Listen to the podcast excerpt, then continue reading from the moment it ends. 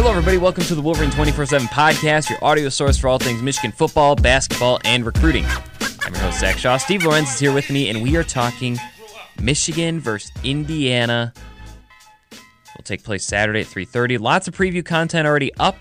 Plenty more coming throughout the week. Check it all out at themichiganinsider.com and michigan.247sports.com. Won't want to miss it, but as we do for most of these preview podcasts, we're doing three kind of not key questions, but but roughly three key questions, and then we have our over unders and final predictions at the end of the show. And Steve, the main storyline, I gotta say, if I if I hear another person call Indiana a trap game, I will lose my mind. I, I I'm you know it, that's like the old trope is that Indiana always plays Michigan close. I mean, you know how we joke about how sometimes a player can be so underrated that they're properly rated like if they call they get called underrated so much that they're properly rated. I feel like that's happening with Indiana. You know, they're they're one they're having their best season in 25 years. They made the AP poll for the first time since 1994. But at the same time, you know, talking to the players, talking to the coaches, like they they they've talked more about Indiana than they have. You know, some sometimes when they play Maryland or Rutgers or or Middle Tennessee or um, in Illinois, you kind of get vague discussion about the team. I almost feel like Indiana being good is the best thing that could have happened to Michigan because, you know, it's wedged between two rivalry games, it's on the road.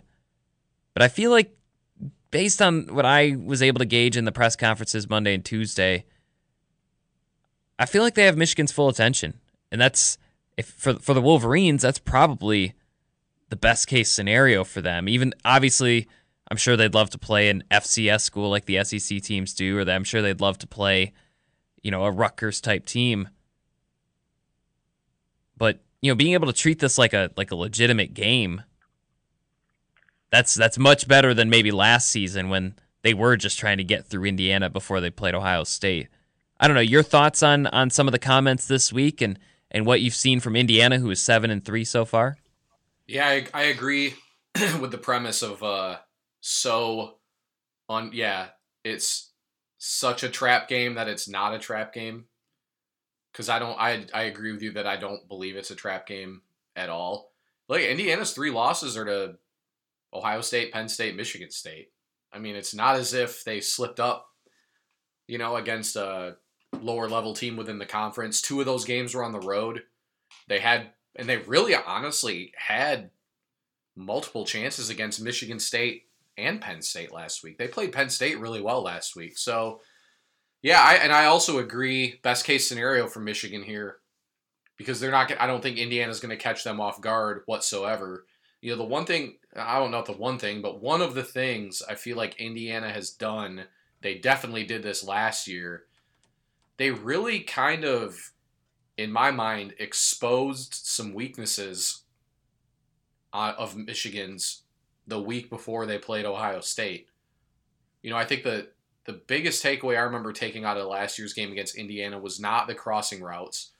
It was the same thing that happened against Ohio. The what I in my mind was the biggest thing against Ohio State is that Michigan was unable to generate much of a pass rush against Indiana's quarterback, which again we saw huge, you know, was a maybe the it, well, I think it was the biggest factor uh, in the game against Ohio State last year. So, you know, I think it's on Michigan because this is a similar process, right? I mean, they played Michigan State a little bit later than they usually do, but Indiana's always kind of been that warm up game or that game before Ohio State. And I want to say, I think I thought I read a stat somewhere that said Michigan hasn't covered the game before the Ohio State game like in the last, I mean, it was like six or seven years, and Ohio State hasn't covered hmm.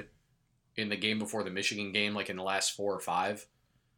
And yeah, so it, it'll be in yeah, and so it'll be interesting to see, you know, how Michigan comes out. Because here's the other thing too, as we keep talking about Indiana quality team, we still have yet to see Michigan, maybe against Maryland, but even then, uh, have yet to see Michigan play full four quarters on the road. And right. this is what they're this is probably the third best team they've played on the road. I mean, you have to put Wisconsin and Penn State ahead of them, but again, this is not a four and five, you know, five and four Indiana team. I mean, this is yeah, like you said, their best team in 25 years. So they can't really afford to treat it like a trap game. I think they have to treat it like a big game because I assume, again, Indiana hosted Ohio State. I think in like week three, but this is also Indiana's biggest home game of the year. And really, Mm-hmm. Not just with Michigan too. I don't know if people keep track, but Indiana's come so close again in big games so many times, and they always seem to come up just short. That you just, I think you're if you're Michigan, the concern is, you know, that they feel like that they're going to play loose, but also pl- kind of play like with their hair on fire, feeling like you know what we're due to win one of these big games. We have a good team. We've kind of proven ourselves in some big games. We haven't cut, we haven't quite crossed the bridge yet, but we maybe we can do it at home against a Michigan team that yeah plays Ohio State next week. So yeah, no, it's it's a you know Michigan's schedule's been brutal this year. I mean, let's just call a spade a spade. It's it's there's been almost no time for them to rest at all. And yeah, like you said, while SEC teams are basically on bye weeks right now, um, you know Michigan yeah has to take on what I, I would call Indiana. I mean, if what they lose by four to Penn State and they were ranked. I mean, for all intents and purposes, this is basically a, a borderline top 25 team on the road. So, sh- sh- Yeah, they're they're a couple votes away from being Michigan's sixth ranked opponent Yeah. this season. third on the road too. And so, um, so yeah, no, it's gonna be a, it's gonna be an interesting game. Yeah, it it will. I mean, you know, you mentioned their only losses are to Penn State, Michigan State, Ohio State. I think I'm I'm pumping the brakes a little bit on the Indiana hype in the sense of like I don't I don't see them as a top 25 team. Maybe I'll maybe I'll phrase it like that because their best win so far like the only difference between this Indiana team and other Indiana teams is they snuck out 7-point wins at Maryland and at Nebraska. Those are probably games that in past years they lose. And if they had lost those this year, they'd be 5 and 5, just about where they've always been. Uh, 2 and 5 in the Big 10. And so that's that's something to keep in mind is that, you know, they're they're able to convert in close games. And the offense is legit. I mean, they're not getting, they, you know, they put up what 462 yards on Penn State. Uh, they've they only one time all season they haven't scored at least 27 points, and that was against Ohio State. But they've also beat up. I mean, they had the easiest crossover schedule. You ready? You ready for this crossover schedule? Imagine if Michigan had this crossover I know Ball schedule. State was one. Well, no, that's oh, non-conference. crossover. Sorry. They're- yeah. Their crossovers were Nebraska, Northwestern, and Purdue. Sure. I mean, my goodness, could you imagine if? I mean, it'd basically be guaranteeing Michigan gets ten wins. Yeah, their non-conference was Ball State, Eastern Illinois, and you'll have to forgive me, I can't remember off the top of my head their third one, but it was it was a cakewalk. I mean, it was just it was just nothing, and so something to keep in mind. I mean, their best win is probably at Nebraska, at a four and six Nebraska team that has lost five straight, I believe, four straight, something like that. So certainly, certainly, I guess I'm I'm in between, right? I I, I wouldn't call it a trap game because I think I think they've earned they've earned the right to be taken seriously. They're they're probably better than Illinois, and you saw what Illinois has been able to do. They're probably worse than everybody ahead, everyone else ahead of Illinois. Like I think they'd lose to Iowa, I agree. but they're right in that middle. They're right in that middle, and so you can't be caught napping. Uh, And again, they're, they're that voodoo. Every I feel like every program in the in the conference has that random like voodoo team though that Hmm. plays. You know, like well, think about you know Michigan State. I know they did they did win this year handily, but you know think about Northwestern is always that team that gives Right. Michigan State random trouble. Uh, I guess Ohio State doesn't really have a voodoo team as much as they've kind of had like one really bad hiccup uh, each year, you know. But is Indiana's that team that a lot of times has played Michigan a lot closer than what maybe we would have predicted or expected, you know, going into the game. So there's that part. There's that little angle too. I think. Yep. I think, but I do wonder, and and I know I know you have read the stories and followed along the press conferences and everything, but the last four years, Indiana has walked into that Michigan game a combined five and sixteen in Big Ten play, and I I wonder. I don't think the coaches necessarily didn't take Indiana seriously, but if you're like a 19 year old player and you're like and twice they've had Ohio State the next week. And then the other time, I think they had Penn State the following week. Like, if you're 18, 19, 20, and you're looking at Indiana and you don't know who any of these players are, none of them are. I, I did a. Uh, I, I saw a couple seven round mock drafts. Michigan's played a lot of draft caliber players this season. Even on Michigan State, Michigan State has four or five. You know, Indiana doesn't have any, at least in those mock drafts. I think they've got a few guys who could maybe a year or two from now. But I, I, I wonder if it's if part of why there's that voodoo is that Indiana hits hard when Michigan isn't expecting them to hit hard. So I, I you know that, that that's something that I'm very curious about. I felt like the comments. I mean, they they're pretty you know, Harbaugh had pretty glowing praise of Peyton Ramsey. I know Jay Harbaugh had pretty glowing pra- praise about their defense yesterday. I think Jordan Glasgow and um, Brad Hawkins and Jon Runyan. You know, I think the fact that they were able to get specific makes me think Michigan. Michigan is aware that they have some voodoo issues, and they they're aware that Indiana has more playmakers than they used to. I don't know. Any any any other thoughts from from the press conferences and and what they were what Michigan has been saying about Indiana so far? Nah, pretty basic. I feel like they're saying the right things. But again, they should be cuz yeah, this isn't it's despite the voodoo, this is also not necessarily the typical Indiana team that they've played in the past. And also, like I said, I, I just I think just feels like the mentality is different this year anyway, in the macro sense. I don't think you're going to see them hmm. looking ahead to Ohio State. Uh, it's it's weird. How about how do I say this? They're not. I don't think they're going to look ahead to Ohio State because I think they're more motivated than they've ever been to beat Ohio State than they are this year. Does that make any sense at all? That like that they're, they're the logic doesn't. I, staying, I, I, sense what I think both of your statements are true. Right. I just don't understand the logic but that connects the just two.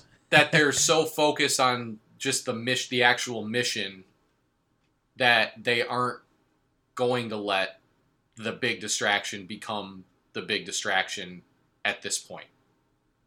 Because you know, mm-hmm. I think there are issue there are things where this is maybe looked at it again as another game where see how the offense responds after another strong performance. Let's see how the offense does on the road. Let's see if Patterson can kind of keep up this momentum that he appears to be building, you know. So yeah, I know. Two kind of weird, but I but I feel comfortable in in feeling like that that that's what I I think the pulse and the vibe is right now. And so I think one way that they do connect is that um, Michigan season be, drew, has become a micro focused season where you really where they aren't taking anything for granted because they've already lost twice.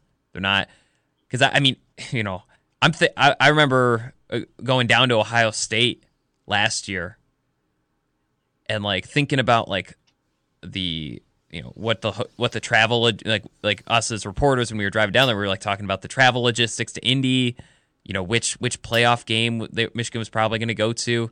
And it's like if we're thinking about it, granted we don't have coaches reminding us to focus on one game at a time, but but I'm like if we're thinking about it, you know the players are thinking about it. Whereas now it's like I'm thinking way more about this Indiana game than than what's ahead. And so I think the fact that maybe there isn't anything after these two weeks, at least you know, presumably not. I guess it's not technically, you know, and who knows how they view a New Year's Six game or whatever. But presume, you know, there's no Big Ten title, there's no college football playoff. Um, I almost wonder if that does kind of narrow the focus a little bit because they can't they can't put all of it on Ohio State right now, and they know that. So they, they have to split some of that focus. But instead of looking at what's past the regular season, they're just looking at the regular season. Uh, one thing you did mention, and this can be our second kind of key question, is last year another buzzword that I'm I'm a little little drained uh, of hearing, but the crossing routes. Indiana did a lot of crossing routes, um, some slants too. Spread the ball around. Really passed decently well. I mean, Peyton Ramsey's efficiency numbers weren't great. He completed less than half his passes. I, it's not like he. I think he, if he threw for a touchdown, it was only for one, and I know he threw a pick. But there was movement of the football, and that kind of spread the defense out and allowed Stevie Scott to have a good game. He had 139 yards rushing. So the question is as Michigan prepares for Ohio State, can Indiana exploit anything in this matchup? And and for for the listeners who maybe haven't done the research on on Indiana, well, we have. Uh, they have five receivers with 367 receiving yards or more. They have five receivers with three touchdowns or more. Peyton Ramsey is their backup quarterback, but his numbers are almost the exact same as Michael Penix Jr.'s were and he has he's in his third season as a starter. He's thrown for 5800 yards in his career. Just threw for 371 against Penn State, which is kind of a crazy number. And Stevie Scott has a he's almost he's almost perfectly good for 100 total yards and a touchdown per game. In 22 games, he has 2225 yards of offense, most of it rushing and then 21 touchdowns. Offensive line, not probably not quite as good as last as past years, but still has has a couple solid players and Hunter Littlejohn and and Steven Stepan, Stepaniak. So I don't, but but at the same time, I, I had this discussion today. I feel like this defense doesn't have as many weak links is kind of a mean way to put it, but as many deficient, you know, players that can be picked on. I should say.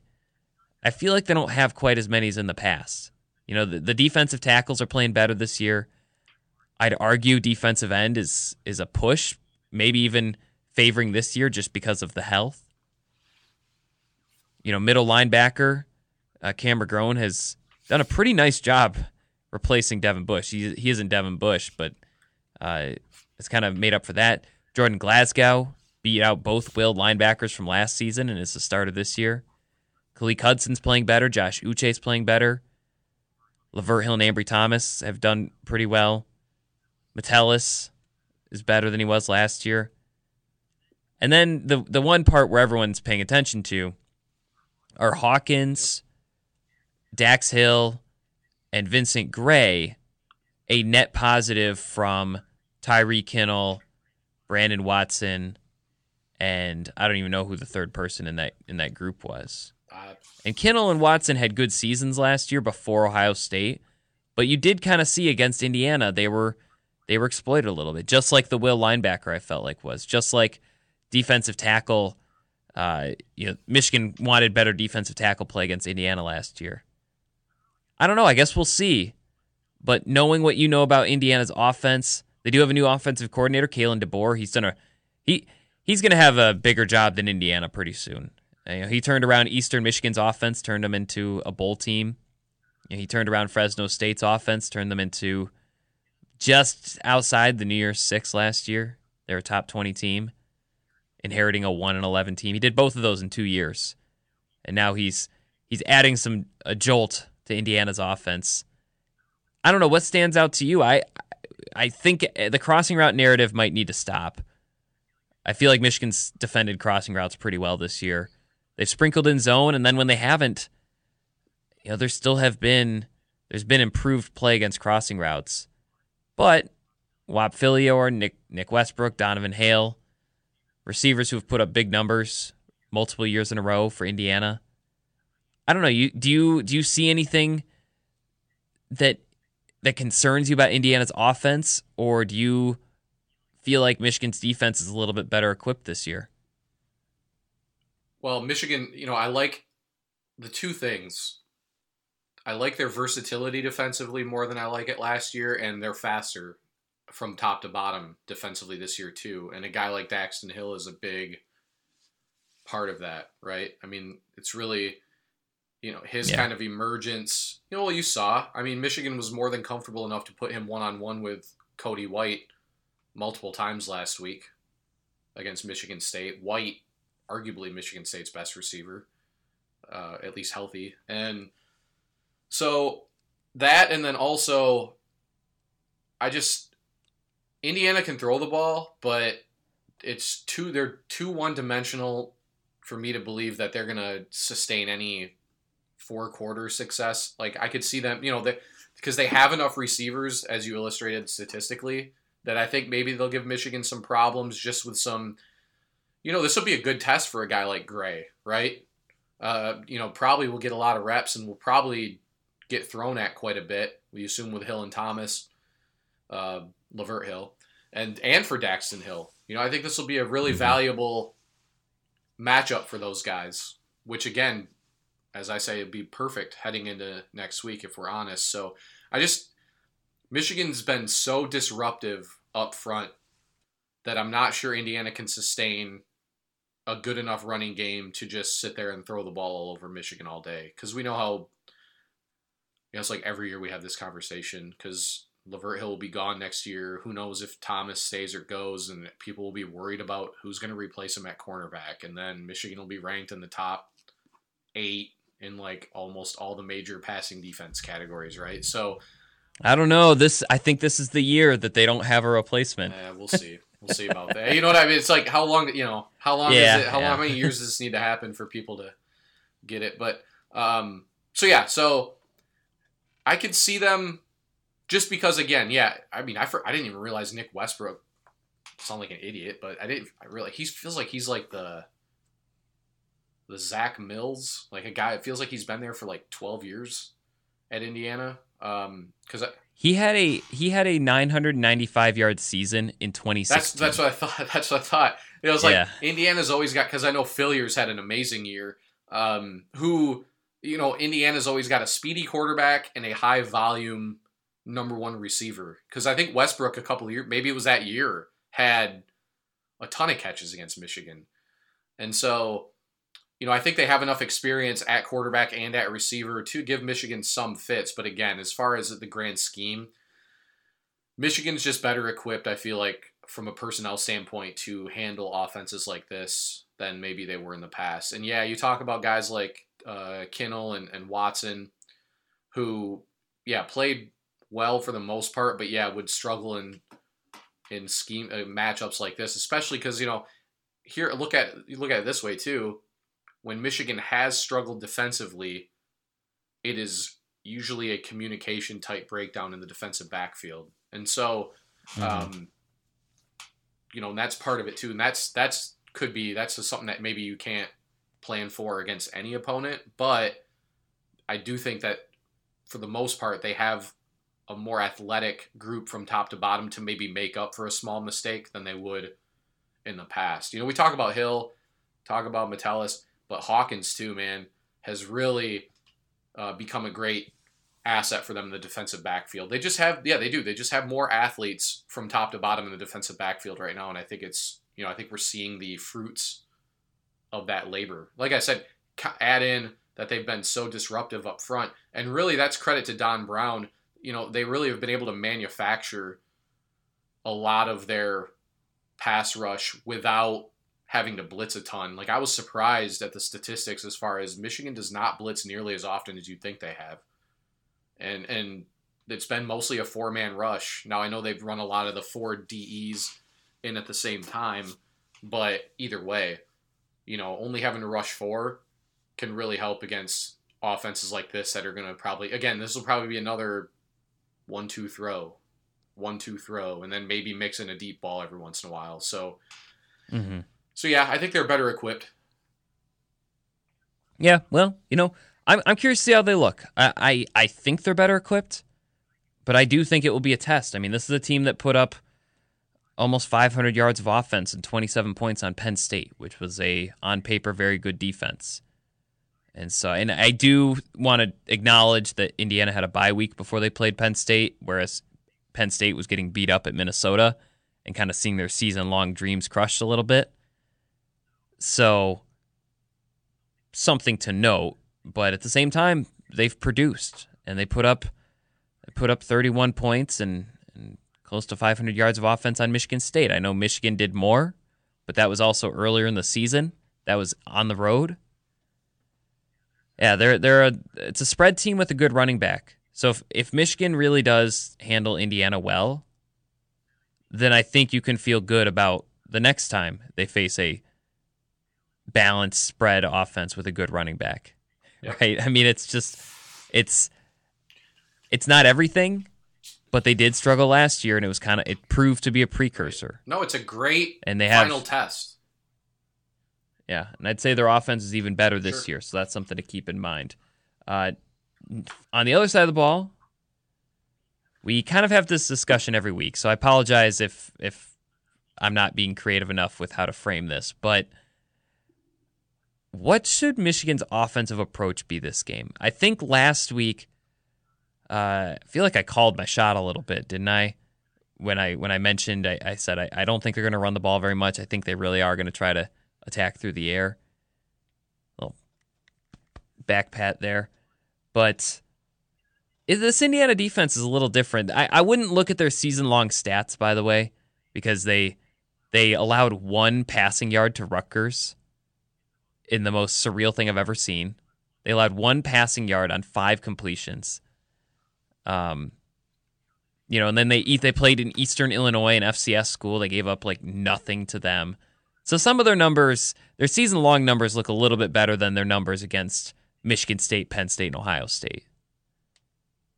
You know, they gave up 500 yards of offense to Nebraska and 31 points. They gave up 31 points to Maryland. So I don't know, Steve. Is there anything? Once again, probably we we we keep saying this isn't a team to look over and it's not a trap game, but then we keep looking at at Ohio State for our preview. Is there anything you want to see Michigan's offense prove in terms of running the ball? Maybe Shea Patterson continuing to build confidence. Um, you know, any particular game plan you would do if you were if you had the the controls? I so I think I'm in the middle.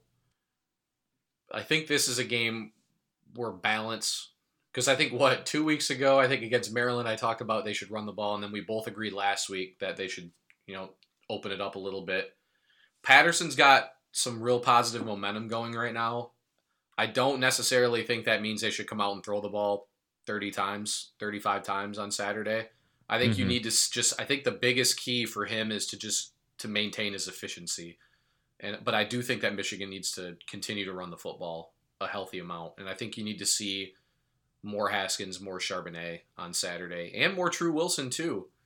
Uh, you know, get get all three of those guys in the mix because I suspect that Wilson will be important two weeks from now or a week and a half from now in helping to protect the quarterback, as will Charbonnet hmm. especially. Mm. So, you know, I think getting I think this will be more about balance. I think this will be more about being able to do both effectively and not so much about fine tuning or you know, uh, working on one more than the other. I think this will be the game to maybe kind of piece it all together and really kind of attack a team on the road with a legitimately multifaceted offensive arsenal because they've been on the verge. You know, we saw how they looked really they looked really good last Saturday. The vast majority of it was throwing the football, and you saw so many different looks. It was everything was executed at a high level. You know, it wasn't just that they were had better personnel than Michigan State. I mean, you see some of the plays, you see, and I, I know one thing that actually going back to Harbaugh's presser that he talked about that was so noticeable on sat- last Saturday was blocking on the edges from the receivers. It created. Yeah.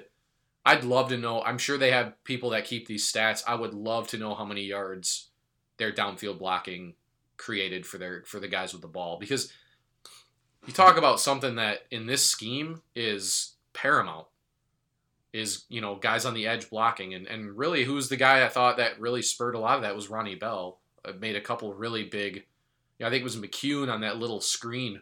I think Bell probably bought him 10, 15 more yards because of his block on the edge there. And so, you know, you want for Michigan, I think, I think get it, you know, kind of building momentum in that, even just in that area, because that'll help on whether they're throwing short passes, long passes, or they're running the football, is getting that quality mm-hmm. blocking on the edge. So, yeah, I think I this I think I think this needs to be a multifaceted type game for them. I think that's the if there's a best case scenario. You know, I mean, scoring a lot of points, regardless of how you get it, right. is going to be the best case scenario. But I just think, as it pertains to the rest of their season, I think being able to show, you know, because again, all of a sudden, you got a lot of different guys who have proven now that they're capable of making plays. You add, you know, Giles Jackson in there, Sainristil still is catching the football. I mean, even Cornelius Johnson coming in catching a touchdown pass last Saturday on a play where a well play, well called RPO in which he broke the block at the perfect time, you know, and, and created an, the easiest touchdown he'll probably ever score. You know, now all of a hmm. sudden you Mich- you're Michigan and Tarik Black made a great grab. You got guys that are ton of guys that are making plays at a lot of different positions, you know, and so Michigan is in a spot now where they can effectively attack you from really if they're executing properly it, it it'll be tough for any defense to kind of fully slow them down because of how many different guys right now are not just on the field but are have shown they're capable of making plays mm-hmm. I'm Sandra, and I'm just the professional your small business was looking for. But you didn't hire me because you didn't use LinkedIn jobs. LinkedIn has professionals you can't find anywhere else, including those who aren't actively looking for a new job but might be open to the perfect role, like me. In a given month, over 70% of LinkedIn users don't visit other leading job sites. So if you're not looking on LinkedIn, you'll miss out on great candidates like Sandra. Start hiring professionals like a professional. Post your free job on LinkedIn.com slash recommend today. Yeah, I think if I if I had the steering wheel, I think I would advise Michigan to probably run. You know, Michigan State Patterson had a fantastic game against Michigan State. So did Illinois. Brandon Peters also threw like 100 yards more than he has ever thrown before. I'm really just I'm I'm wondering how much of it has to do with Michigan State's coverage with some of the injuries they have, uh, the suspension they have to Joe Bachie, maybe just some of the some of the inexperience they have by guys not named Josiah Scott. So I, I think I mean I don't know I don't know if you're gonna see Patterson throw for 300 yards.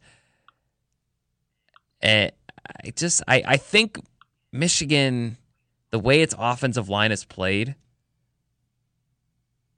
I think you just at least first early on, you know, sprinkle in some pass plays. I don't think any anyone should have a let's run the ball all game game plan. But there is rain in the forecast. Um, you know, you probably can get you're probably going to get a better push on this defensive front than you were going to get on Michigan State's front.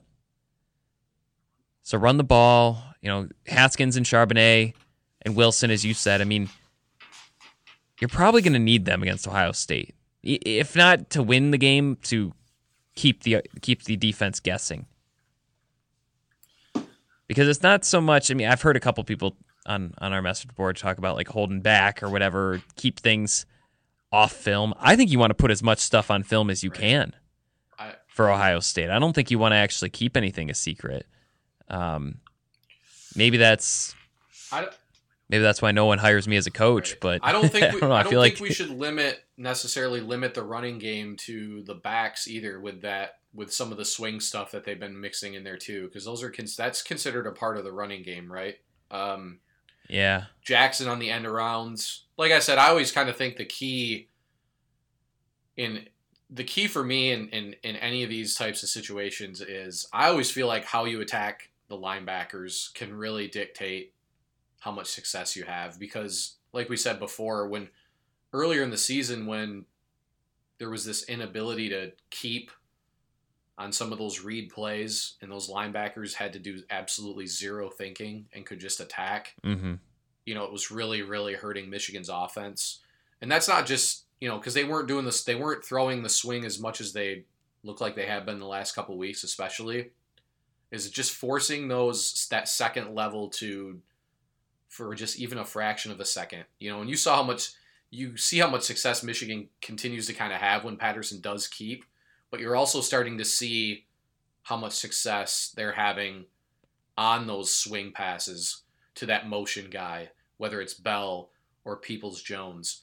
And the more if you the more you can do that successfully, you get the linebackers to keep thinking. Then it's op- then the lanes open up for Charbonnet and Haskins, and then all of a sudden you're in a spot where Right. now it's pick your poison, you know, and, and so it feels like that's what Michigan's been working towards.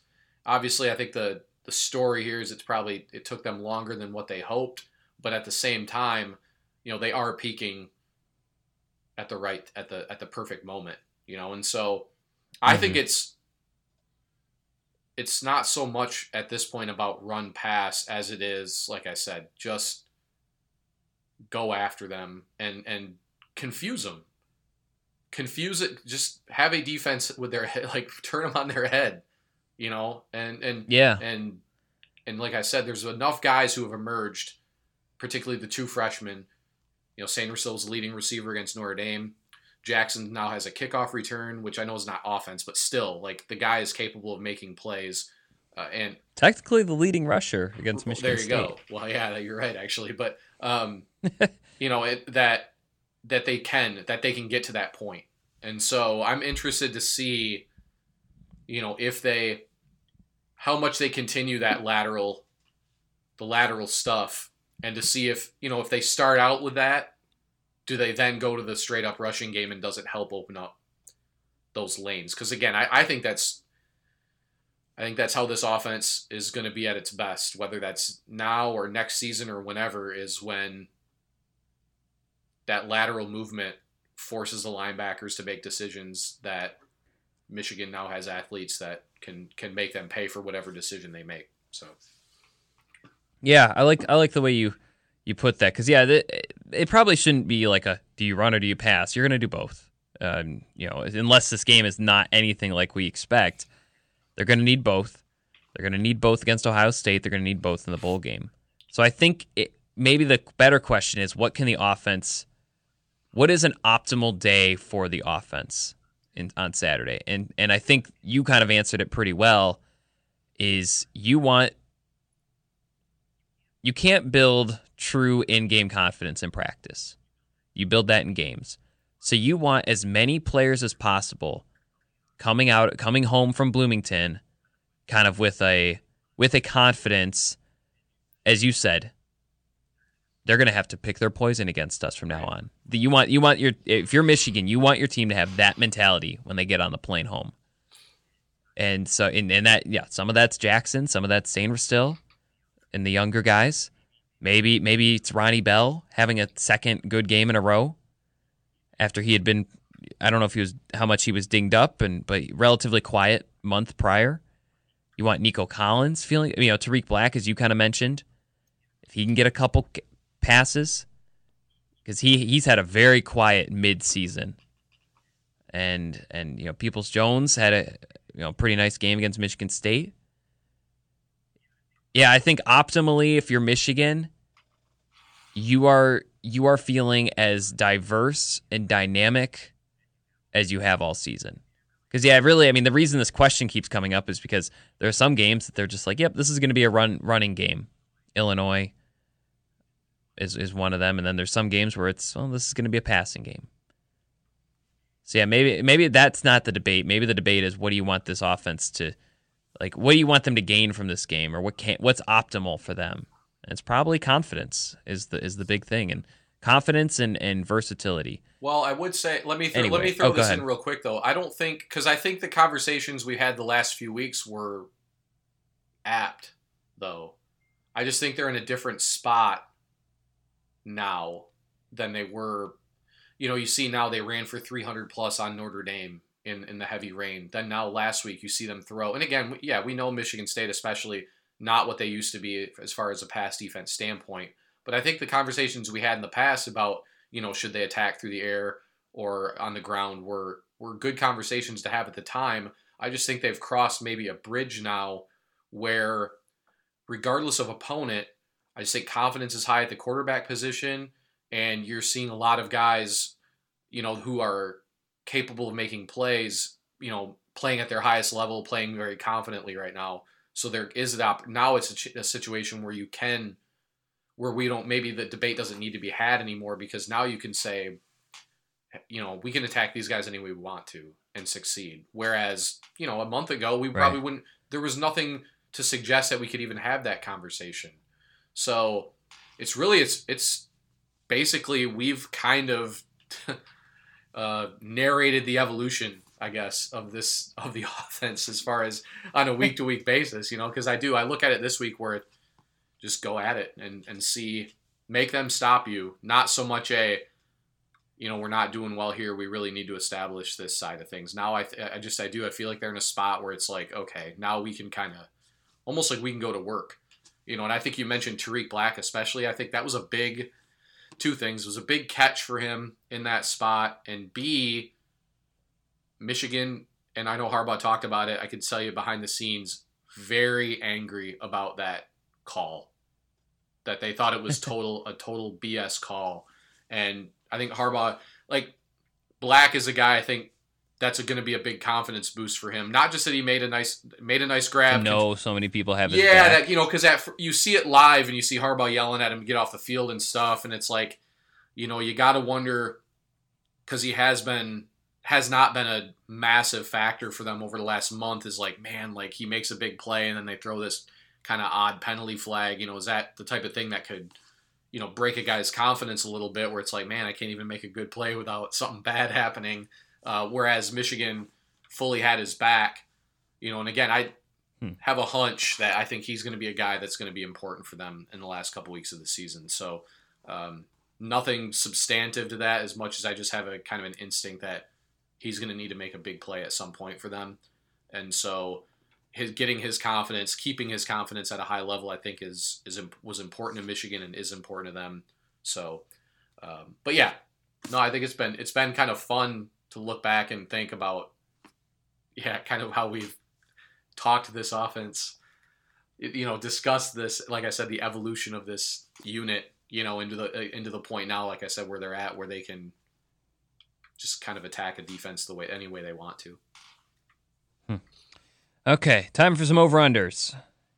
Here we go. These are these are brought to us by our good friend Neil via Zool on our message board. First on the offense, 279.5 yards passing.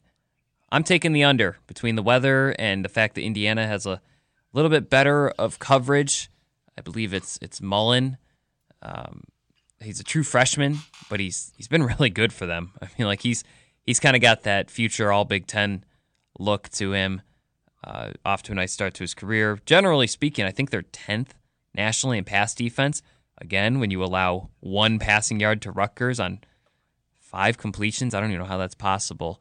Um, that that helps. That it kind of pads your stats, but I just I don't know. I don't know if Michigan's getting 280 passing yards on Saturday. Steve.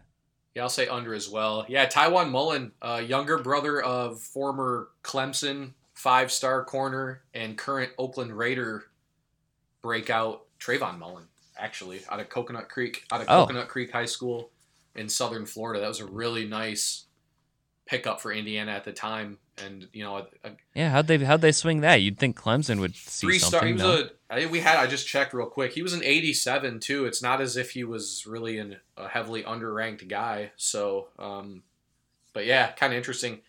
He's a, really been a great football player for them, and like I said, much like his brother was a star for Clemson, and really I think has been a kind of a breakout star for the Raiders this year too. So, definitely some bloodlines there. Mm-hmm. And they have they have a good secondary overall. A few few experienced guys. Uh, I can't remember the sophomore corner's name on the other side. It, it's been pretty. I mean, they, they've had a few pleasant surprises on the defensive side of the ball this year. Next question or next over under sixty nine point five yards for Michigan's leading rusher. So does somebody run for seventy yards? I I don't I don't know. I'm kind of stumped there. I'm gonna I'll say I'll say over because I just I do I mean I, I I imagine they'll run the ball a decent amount. That's an iffy under or over under though. I I I'll say over, but I after seeing Michigan State kind of do some things and knowing that Indiana they're not they're not miserable against the run. They're not they're not in Illinois or Maryland against the run. They're kind of in between. But I'll still say over just for the sake of it. Uh, I'm gonna say over as well. Okay. Three and a half players catch at least three passes. Hmm. Three and a half players catch it. You know, Michigan does a really nice job spreading the ball around. I mean, they, they, really, they're one of the better teams in the country as far as getting. You know, last week they had nine different players caught passes. I almost feel like they're too spread to have four different players with three or more receptions. I'll say I'll say under. Uh, I'll just disagree with you on one of these. I'll go over. That's a tough one. Yeah. Plus, they like throwing to Nico Collins and Ronnie Sure. Bell. You know, do, uh, do they have? Do they get four with three? I say no. All right, forty nine point five receiving yards total from the tight end position. I feel like that's an easy over. I mean, now that McKeon's the the chemistry and the, the his health is back in full, and and Nick Eubanks is is having a pro, he might be having the best season that no one's talking about. And I just realized we haven't gotten him for a interview for a few weeks. I mean, he for early on in the season, he was like, we started getting him almost too much, you know, because he was like kind of the spokesperson of the passing game because he he he's a senior, he um, you know could handle the questions really well. Yeah, we haven't gotten him in a while, I don't think. So, but anyway, between those two, plus you know the possibility of Shoemaker all making a play, I'll say over. I agree. I'll go with the over as well. 1.5 pass interference calls drawn by Nico Collins. Uh, I'm not gonna say I'm not gonna predict he draws two, so I'll say under. But he, he- that's something he's done all season. Over. I think he'll Okay. get two. Yeah, it's it's one of those things where it's like it's hard to predict PI calls, but I'll say over. Why not? Sure. Four and a half punts by Michigan. So last week they just punted once, right? Yeah, because they had the failed fourth down conversion. Then the rest of the game they they either scored or took a knee. Pretty pretty impressive. Uh, five punts for Michigan. I'll or four and a half, I guess, is the over under. I'll say. I'll say under. I'm actually, I, while I'm pretty sold on Indiana's offense, we'll get to that in just a moment. I'm not totally sold on their defense. I think, I think they've padded their stats a little bit against some bad teams. I mean, they, they Maryland scored 31 points, Nebraska scored 31 points. you know, whereas like Northwestern and Rutgers and UConn, that was their other non-conference game. Baby, Baby's bottoms non-conference schedule there. UConn, Eastern Illinois, and Ball State. Uh, Ball State put up some points. I mean, they put up 20, 24 points, I believe. So I'll say under. I, I do think Michigan is able to move the football. That's a tough one, just because of the possible weather. Um, Right. I'll go over. What the hell? Ha- what, Fair the, enough. what the hell happened in Northwestern? By the way, I mean, holy crap! Oh, this season. Jeez, oh, Well, they swung and missed on the quarterback. They don't have a running back, and their receivers left with Clayton Thorson Sure. last year. man, two and eight. They cannot score. They just cannot They score. won in the conference either. Wow, man, that's crazy. That's not a not a team I would expect to go oh over. And they have what Minnesota and Illinois left. I think right. They play Minnesota. I know they play Yep. Minnesota this week. Yeah, at Illinois. Ugh. Might go 0 and 9 in the Big Ten. I don't think it ever would have seen that coming. Anyway, sorry, it was just random. I, Yeah, it's looking like no, no. You're you're. It's something I I've kind of stopped doing the Big Ten power rankings now that basketball season's here and I got a lot going on. But every week I would look and I'd be like, are they going to score 15 points in this game? Like, I don't think that they have exceeded 15 points against a Big Ten team this year. Just when they move out of the rotation for Michigan, they become they become a complete bottom dweller in the conference. So Well, I think they've got it now where all, the West schools it's every every through every third year they'll come in. So for for Michigan it was 2015 and 2018, Yeah. right? They scored So, 22 against um, Purdue, but yeah, otherwise 3 0, 3 10, 15, 10, 7. Wow. That's hard to believe. Anyway, uh, three and a half points scored by Michigan in the first quarter. They've been pretty good in the first quarter. Well, actually, that's a that's a that was a really good comment. If I excluded last week, um, I wrote a story before last week's game about their first quarter. So they had been pretty good in the first quarter. They they did not do so well against Michigan State. Uh, they did not score in the first quarter then, but I'll say I'll say they get at least four points in the first quarter. I, I Michigan might be in trouble if they're not. I mean, you know, Mich- Indiana's not a hostile environment, but it is an environment. I, I imagine it will be at least somewhat of a charged atmosphere. No, because I you got to think Indiana knows they've got a chance here. They got you know it's it's their biggest non OSU home game. They're seven and three. Michigan's eight and two. Anyway, I, I do think they score a touchdown in the first quarter. I will go over as well. Yeah, it's not it's it's not a raucous environment, but if it's if you're talking about Michigan right now, it's also not the big house. So, you know, it Mhm. doesn't if it whether the environment's been raucous or not. I mean, Maryland was well, I guess they kind of ran Maryland off the field, but you know, even like Illinois was half empty. You know, it really hasn't mattered the environment so much as just that they just haven't like I said played four full quarters away from Michigan Stadium. So, Right. On the defensive side, four and a half tackles for loss plus sacks by all linebackers, including Josh Uche. Under these sack and TFL ones, I'm not. I'm not taking the bait this time. Indiana doesn't allow a ton of them. I'm not. I'm not biting. You know, I th- I think Michigan's defense will do decently well. I just I think Indiana's pretty good at avoiding tackles for loss. I think they're pretty good at making sure they're in front of the line of scrimmage, even if it's only like a three yard gain. I think they're comfortable with that. Uh, I don't I don't know a ton about DeBoer. I mean, he's a spread spread guy. Uh, can work quickly. You know, a lot of creative red zone approaches is something I was I was kind of reading about. Uh, some bold bold decisions. I don't know. They they don't allow a lot of tackles for loss, so I'm gonna say under. yeah, I agree. I'll agree with you on that one. Next one, 269.5 yards passing allowed. So they Ramsey did throw for 371 against Penn State.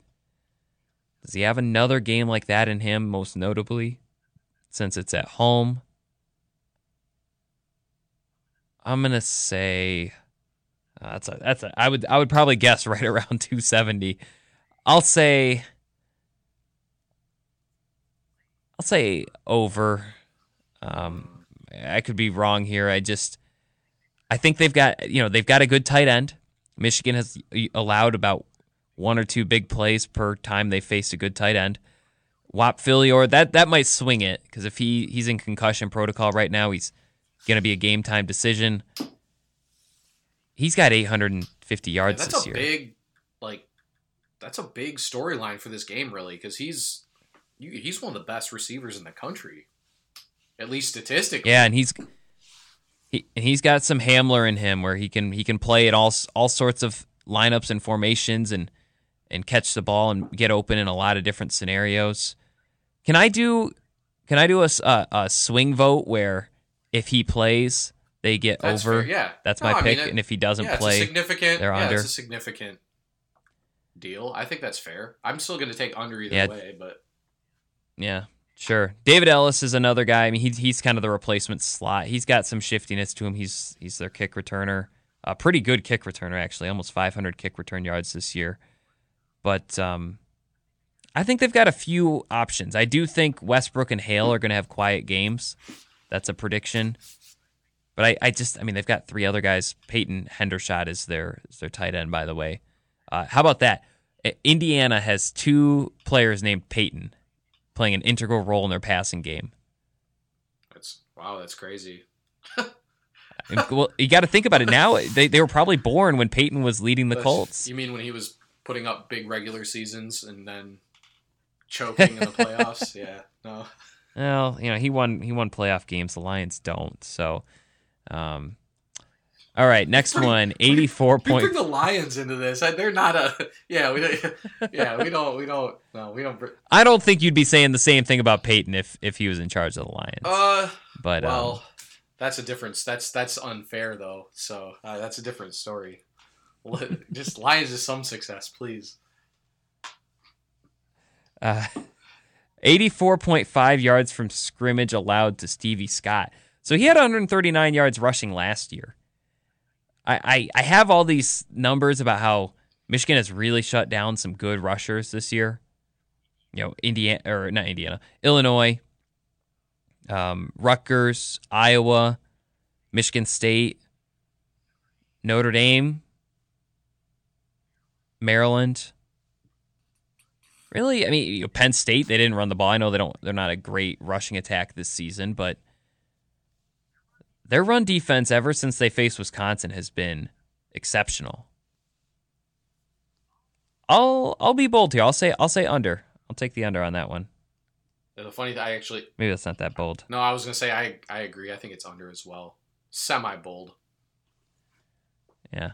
So you're you're you're kind of you're you're taking the bait on Michigan's defense shutting Indiana down, huh? I I just like where they're at. Again, much like the offense, just but in a different way. I just they've slowly been ascending, and it's a lot of it is due to plus plus athletes starting to kind of come into their own at spots where Michigan has maybe not had plus plus athletes in the past. Along with experience at the right spots, right? I mean, that's why I said I Mhm. talked earlier about how important I think the linebacking corps is for any defense. And you have, t- I was gonna say they have three seniors in their linebacking, like start you know f- starting quartet. so, you know, with Glasgow, uh, Butkus, semifinalists, and Hudson, really a guy I think is another one who maybe haven't talked enough about as far as after some early season kind of inconsistencies, he's really playing some good football at the right time right now for them. So, um, so yeah, uh, yeah, I'm a believer in the defense right now. Next one, I think we're probably going to be in agreement on this one. Seven and a half catches for Whop Philyor. We don't even know if he's going to play. Plus, we don't even know if he'll have eight catches or more. I'm going to say the under.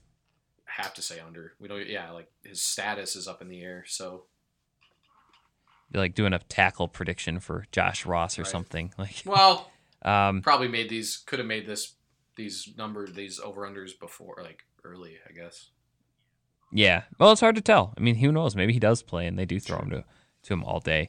Six and a half quarterback hurries plus pass breakups for the defense. So two stats that, uh, well, pass breakups is pretty definitive, but quarterback hurry, that's almost like in the eye of Michigan's scorekeepers to make that decision. It might be in the eye of Indiana's scorekeepers.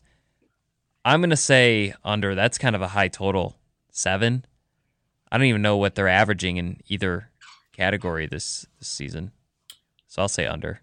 oh that's a tough one i almost want to say over because i think they'll throw the ball a lot but then again that's maybe another one where the weather kind of plays a factor in my opinion a little bit where i, I would just feel safer saying under Four and a half trips to the red zone for Indiana. I'll say under.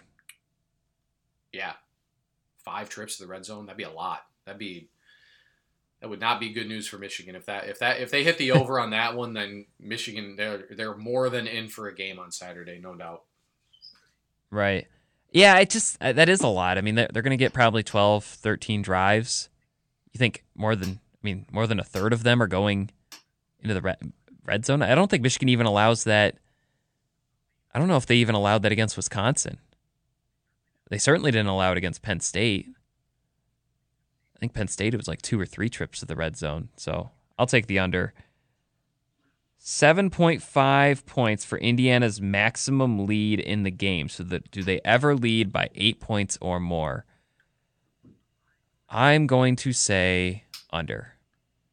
Yeah, again, yeah, I, I mean, if I'm predicting Michigan to win this game, then I have to say under there because on the road, if this is too, this is yeah, this is too good of a team. If they're down by more than a touchdown, it's going to be like I'm just going off what my prediction score is, and if yeah, there's it's going to Mhm. be a lot closer than that if if they're up by more than a touchdown. Okay. Those are our over unders. Thank you for indulging us with that. Final score prediction and maybe some final thoughts on the game. I can go first. I as I said, I am not sold on Indiana's defense. I, I think Michigan's gonna gonna put up some points. I'm a little bit sold on their offense. I, I think the fact they did it against Penn State, granted, Penn State I think gave them some some gimme turnovers. Michigan's been able to avoid turnovers that's something to keep an eye on. But I've got I have Michigan winning. I don't know if it always looks easy, but I do think in the end they at least create a little bit more space than they've created the last four times these teams have met. Michigan 34, Indiana 20. Steve, what say you? I think I sent. We had to put in our staff predictions, but I just that's usually just without much thought. Um, I have Michigan with yeah. I think I had 34 to 17 was my score. Oh, good. Okay, so we're pretty no, I mean that's page. I, I again the weather could be a factor here too. Um, if it is, then shift each score down a little, maybe like a 28 to 10.